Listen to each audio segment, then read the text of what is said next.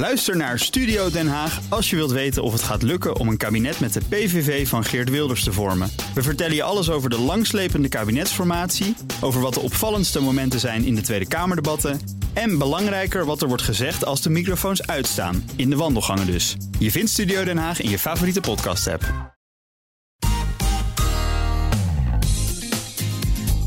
Mobiliteitszaken. Mobiliteitszaken met Nout Broekhoff van BNR Mobility en de Nationale Autoshow. Nout, goedemorgen. Goedemorgen. Het is nog één week 2023, dan 2024. En dan verandert er ook het nodige op het gebied van mobiliteit. En je wordt er niet meteen vrolijk van. Nee. Waarom niet? Nou, veel wordt weer duurder hè. ja, de, aanschafbelasting BPM gaat omhoog. Is de belasting die je betaalt als je een nieuwe auto aanschaft. Eh, de accijns op brandstof blijft onverminderd hoog. Weliswaar gaat eh, de accijnsverhoging niet door, maar het is nog altijd erg veel.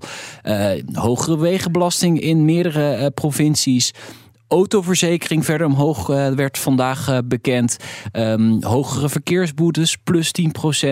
Hogere parkeertarieven in heel veel gemeentes. Dus ja. ja. Je bent selectief aan het shoppen, want voor de poort van de hel weggesleept. Ja. De verhoging van de prijzen in het OV gaan voorlopig niet door. Nou, dat is inderdaad uh, een, een één grote meevaller voor, voor komend jaar. Helaas zijn die tickets voor de trein en de metro en de bus nog altijd hartstikke duur. Dus daar win je ook niet heel veel mee. Internationale treinreizen worden gewoon veel duurder. 8% komt er bovenop. En het huren van de OV-fiets. Toevallig had ik vorige week een item daarover in BNR Mobility. Ging even kijken, wat kost dat ook alweer? Volgend jaar gewoon ook duurder. 4,15 euro op dit moment. Ja, en dat gaat wordt? naar ja, 4,55 volgens mij. Ja. Zo komen ja, we ja. toch weer eh, uit bij een van de thema's die we vaak besproken hebben de afgelopen maanden. Namelijk betaalbaarheid. Ja, dat is, dat is gewoon een van mijn stokpaardjes. En ik, ik blijf het gewoon noemen. Kijk, het is gewoon overduidelijk. Mobiliteit wordt alsmaar duurder. En het is ook zo. Kijk, het leven wordt duurder. Dat hebben we ook gezien de afgelopen jaren. De loonstijging was de afgelopen 40 jaar niet zo hoog als dit jaar. Hè? Ja, Vandaag cijfers klopt. van de AWVN 7,1% erbij. Ik zeg niet dat je het allemaal moet besteden aan het huren van een OV-fiets. Nee. Maar misschien kunnen mensen het ook betalen in sommige Ja. gevallen. Nee, klopt. Maar in sommige gevallen, kijk, bijvoorbeeld hogere verkeersboetes. Kan ik misschien wel iets bij voorstellen. Hogere parkeertarieven. Hè. Je wil mensen ontmoedigen om de auto het centrum in mee te nemen. Ik snap het wel. Maar als je dan kijkt bijvoorbeeld naar die BPM, hè, die hogere aanschafbelasting op nieuwe auto's. Dat werkt gewoon averechts. Want wat doen we? We kopen geen nieuwe auto's meer. En daardoor heb je geen verduurzaming van het wagenpark. Dat, ja, dat is gewoon niet slim. Wagenpark dat al oud is, volgens ja, mij. In ja, stokoud. We gaan volgens mij richting 12 jaar gemiddeld een auto in Nederland.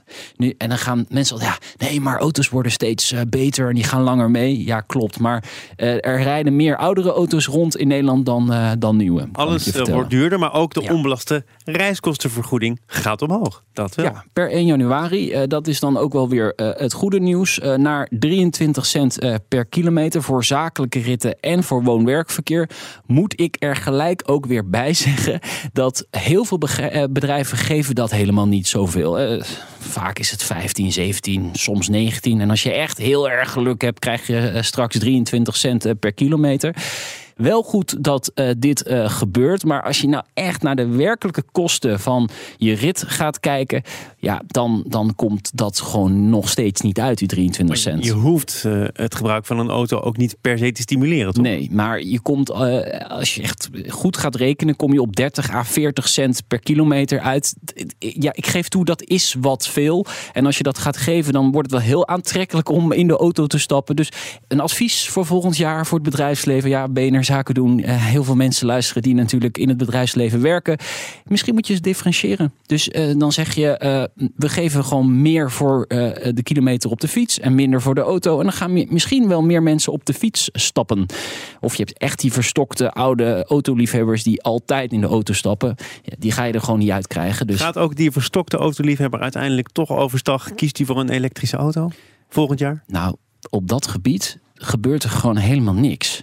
Eigenlijk is het beleid op elektrische autogebied is gewoon uitgewerkt. Dat is klaar. We hebben gezien dat de bijtelling steeds verder omhoog gaat.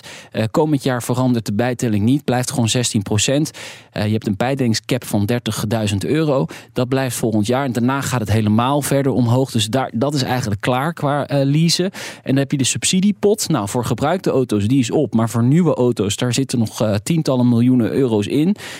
kopers wachten nu gewoon af. En dat heeft allemaal te maken met die verhoging die echt wel flink is van de wegenbelasting die er, eraan zit te komen op elektrische auto's. Dat gaat pas in 2025 kwarttarief of ja, kwarttarief gebeuren en in 2026 het volle tarief. Ja, mensen denken, ja, als ik dan vol mijn wegenbelasting daarvoor moet betalen, ik ga geen elektrische auto meer aanschaffen. Ja, dat is je eigen schuld. Over dingen die minder worden in 2024. Ja, Nout Broekhoff, waarom is dit de zeg ik maar eh, met enige hoop in mijn stem, voorlopige laatste aflevering van Mobiliteitszaken. Ja, ik ben gewoon te somber, ik mag niet meer komen. Nee, grapje, dat is zeker niet zo. Het is uh, ja, gewoon te, te moeilijk combineren met alles wat ik al uh, doe bij BNR. En ik werk komend jaar vier dagen in, in de week, omdat ik een, een kleine jongen heb gekregen. Eigenlijk en die, is de cirkel rond, hè? want jij kondigde in een van de eerste afleveringen hier aan dat je ging kijken naar een andere auto, omdat je vriendin zwanger was. Ja, en nu is diezelfde zoon van jou de reden dat je ermee stopt. Ja, nou, lekker is dat. Ja, ik, ik, zal hem vermanend toespreken als ik eh, straks thuis kom. Nee, ik vind het zelf ook heel jammer, want ik, ik heb het echt erg leuk gevonden. Ik kon ook dingen laten zien van mezelf die ik normaal niet kan laten oh. zien. Ja, nee, je kunt dus een keer je mening geven. Je kunt iemand even een douw geven. Iets over betaalbaarheid zeggen. Ja, ja, precies. Maar een van mijn stokpaardjes nou, weer het, het, het stal halen. Als je toch graag meer had willen zeggen, had je gewoon ook volgende week hier weer moeten zitten. Dank voor de afgelopen maanden. En uh, tot snel weer in dit programma. Dat gaat ja. ongetwijfeld. Ja, dat gaat zeker gebeuren. Ook Diana Matroos vind je in de BNR-app. Ja, inderdaad. Je kunt live naar mij luisteren tijdens de Big Five. Ook handig in de BNR-app. Breaking nieuwsmeldingen, maar ook het allerlaatste zakelijke nieuws. En je vindt in de app alle BNR-podcasts, waaronder Wetenschap Vandaag. Download nu de gratis BNR-app en blijf scherp.